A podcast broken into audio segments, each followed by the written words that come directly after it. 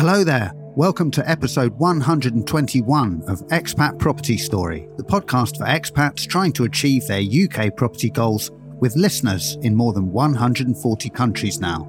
This is our New Year special acrostic episode, where for the second year running, I go through the letters that spell Happy New Year, explaining what each letter stands for. You're listening to Expat Property Story, a podcast in which I share my story to smooth the way for you to have your own expat property story. Before we get started, just to let you know, we'll be back tomorrow and the day after, as we're going daily for the next three days. So if you don't already follow the show, now would be a good time to tap follow on Spotify or the little plus icon if you listen on Apple Podcasts, or do whatever else you need to do wherever you get your podcasts so that these three episodes and all subsequent episodes are delivered directly to the platform you choose to use. So let's get started with the first word, happy. H is for HMOs. The big news for us right now is that we're going full circle. We started our expat property story with HMOs in Nottingham, and we're going back to HMOs in the East Midlands for 2024. When we started back in 2018, we quickly built up a portfolio of five student HMOs and then got worried that perhaps all our eggs were in the student basket and we wanted to add some diversity. So we went looking for buy to lets that we could turn into serviced accommodation, but which could get repurposed back as buy to lets should things not work out. This took way longer than we expected for various reasons that I covered in season one, partly because it was a seller's market back in 2021 to 2022 so we started season two, the auction season, which ran from episodes 35 to 53 and documented our self imposed four month challenge to buy a UK property at auction without leaving our home here in Hong Kong. We achieved this with two weeks to spare, buying a block of four flats in a market town in Derbyshire, which we bought pre auction. Two months later, in a couple of mad days in November, we finally got our hands on our three bed semis for serviced accommodation, one in Nottingham and one near Preston, and the whole story was covered in episodes 77, 78, and 79. After we'd finished the refurb of the flats, in the middle of our mortgage application, I discovered that I'd been credit blacklisted in a set of very unfortunate circumstances, which I covered in episode 84, called Expat Mortgage Disaster which is well worth checking out as a cautionary warning about keeping on top of your credit file. So it took about four months to get the missing months removed from my credit file, by which point we had started to look at ways to have a more scalable business. While we still keep our eyes on the auctions, I think they're a better stomping ground for property traders than for those of us looking to hold for the long term. I also feel that auctions are perhaps a better place for selling rather than buying, although it's always worth looking out for what doesn't sell and making a cheeky post auction offer. So while searching for a strategy to roll out for 2024, and due to all the uncertainty at the time around changes in legislation around serviced accommodation and in particular the creation of a new use class C5 for SA, we had a long, hard look at buying tired old guest houses and small hotels, which could, which would not necessarily require planning permission, given that they already had their own use class, C1. And we felt, and still feel, that there may well be a lack of supply and therefore increased demand for short-term accommodation in the coming years as the amateur Airbnbers leave the market. So we did a lot of work analysing apart hotels as our cookie cutter business model moving forwards, and I'll be sharing the full story of that in the new year. But the short version is that after our detailed analysis, it felt way too risky a model in the current climate, if not for everyone else, then certainly for us expats.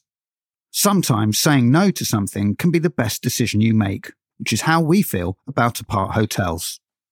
The upshot of all this is that we're abandoning our scattergun approach to both location and strategies by going back to the East Midlands where it all began back in 2018, and we'll be concentrating on HMOs, although with a different target tenant type this time round, as we'll be focusing mostly on professionals rather than students.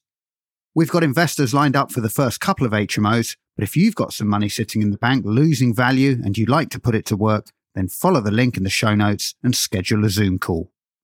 So, H is for HMOs. A is for amazing guests. And we really have had some amazing guests in 2024, So much so that it seems unfair to pick out any in particular. But hey, life is sometimes unfair. So here goes.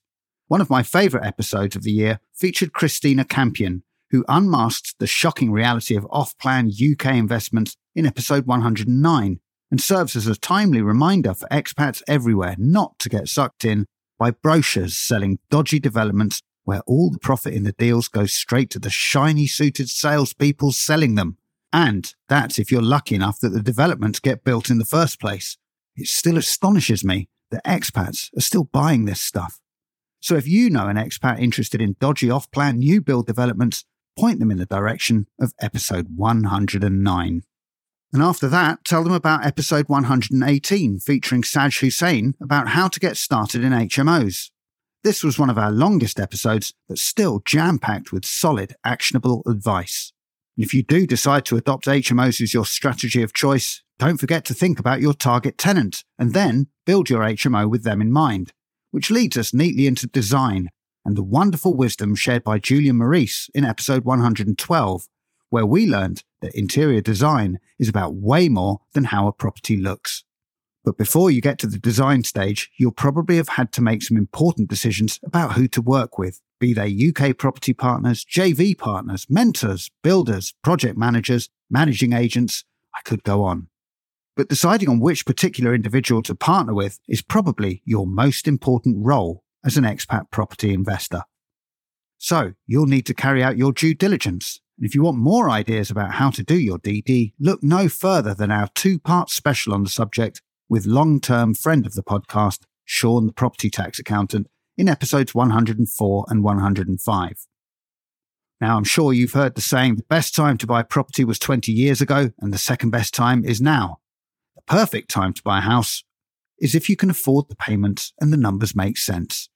But if you're still sitting on the fence and you wish you had a crystal ball, then episode 115 is the next best thing, particularly if you believe in the 18 year property cycle and even if you don't, Akhil Patel provided plenty of food for thought. And if you're still undecided, then perhaps the idea of buying at a discount will help you make up your mind. But how? I hear you thinking. By finding motivated sellers, of course, and one way you might want to think about this is through a direct to vendor marketing campaign. Want to know more? Check out episode 97 featuring Louise Jowsey, Louise spent many years working on direct marketing campaigns for Royal Mail, so she certainly knows her stuff. So those are just some of the great people we've had on the show this year. So A is for amazing guests. P is for please. Please what? I can almost hear you say. Well, before I make my request, just hear me out. You might be surprised at how long it takes to put these episodes together. Firstly, I go to great lengths to get great guests who I think will help us all in one way or another to achieve our UK property goals. Whether that be practical advice around a particular subject, inspiration from a great guest, or examples of expats in different parts of the world. I'm also very careful not to just pick people looking to promote themselves if I don't feel they'll provide value for you in your story. And if someone has appeared on multiple podcasts, where possible, I'll try and find questions to ask that they haven't answered before all of this takes time, and it doesn't stop there. After carefully choosing a guest, each interview can take a sometimes frustratingly long time to arrange, with lots of emails back and forth. Assuming the guest doesn't forget or cancel, the interview itself takes an hour. But rather than just releasing it live like most property podcasts, I make the effort to edit and craft each episode, not only to try and make the guests sound better than they do on any other podcast they've been on, but also to give maximum value per minute to you, the listener. I appreciate that you're busy and you really don't want to be wasting time listening to me being polite and saying hello to the guest and talking about the weather in Leeds or Liverpool or Loughborough on a day that might be weeks, months, or even years in advance of the day you're actually listening. And if I have an hour with an amazing guest with brilliant knowledge, wisdom, and experience to share, I don't want to waste that hour asking them to tell me their story if it's something I can research myself through their other podcast interviews. I'd rather squeeze as much value out of that hour rather than waste the guests and ultimately your time by talking about stuff that's readily available elsewhere. After that, there's show notes to write and social media promotion to sort out. I would say that all of this takes an average of between 10 and 15 hours a week, and all of it is done for free. So here comes my P for please. Please take two minutes or five if you're feeling generous and write us a review for three really good reasons. One, it'll help us attract more amazing guests, which will help you, me, and all of us expats achieve our UK property ambitions. Two, it's a fair exchange. What's five minutes of your time just once in exchange for 10 to 15 hours of mine each and every week? And three, it's good karma for the new year. Give and you shall receive. If you're feeling superstitious, perhaps leaving this show a review will come back to you in spades. And the bonus reason for doing it is that it gives me the energy to start all over again the following week. If I've managed to convince you, it's really easy. You can either press the link in the show notes where it says leave an honest review, or you can say, Hey Siri. Uh huh. Take me to expatpropertystory.com. Okay, I found this on the web for take me to expatpropertystory.com. Check it out. Choose the first option that comes up, which should take you to the About page, and then head to the menu in the top right hand corner. Click Reviews, scroll past all the other great feedback we've received, and leave your review. Or you can leave a review via Apple Podcasts or Spotify or on whichever platform you're using to listen right now. So P is for please leave us a review. After the first P, the second P was a struggle. Firstly, nothing came to mind, so I went to the dictionary, and then I was spoilt for choice. Can't believe I didn't think of property, or profit, or population growth, which is a great place to start when choosing your location. And everyone's always saying property is a people business. Others say that property is all about solving problems. Now I had too many P's to choose from. But in the end, I plumped for two P's passion and purpose. I must confess that I borrowed this idea from an excellent book I read this year called Grit by Angela Duckworth, who argued that people who succeed beyond having grit, as the title suggests, are people who have passion and purpose. Passion for what you do and purpose for serving others. Well, I have a passion for property and mine and my wife's purpose is to help others less fortunate than ourselves, and specifically the millions of refugees displaced from their properties and countries for various reasons the world over. So when we finally replaced our incomes and returned to the UK, that's what we'll be doing. Angela Duckworth's book also has compelling research showing that success is not just about passion and purpose, but perseverance too. But hey, let's not get too greedy with the P's. Y is for you. How are you going to get to where you need to go? Have you written down your goals? Have you used visualization to help make it happen? As a busy expat, probably with a full time job, are you looking after yourself?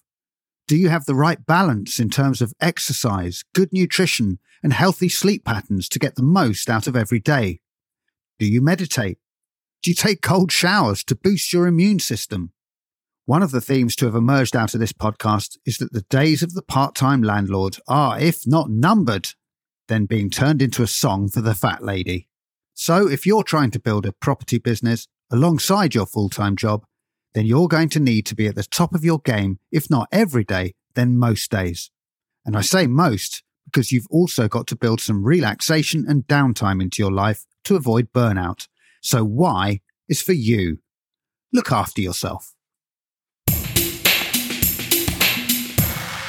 That's all we've got time for in this episode. So to recap, H is for HMO, A is for amazing guests, the first P is for please leave us a review, the second P is for passion and purpose, and Y is for you. We're going to take a break there, but join us tomorrow when we'll be going through N, E, and W for new, and then the day after that, we'll be covering Y, E, A, and R for year. Finally, one more request share the show to spread the word. You've been listening to Extra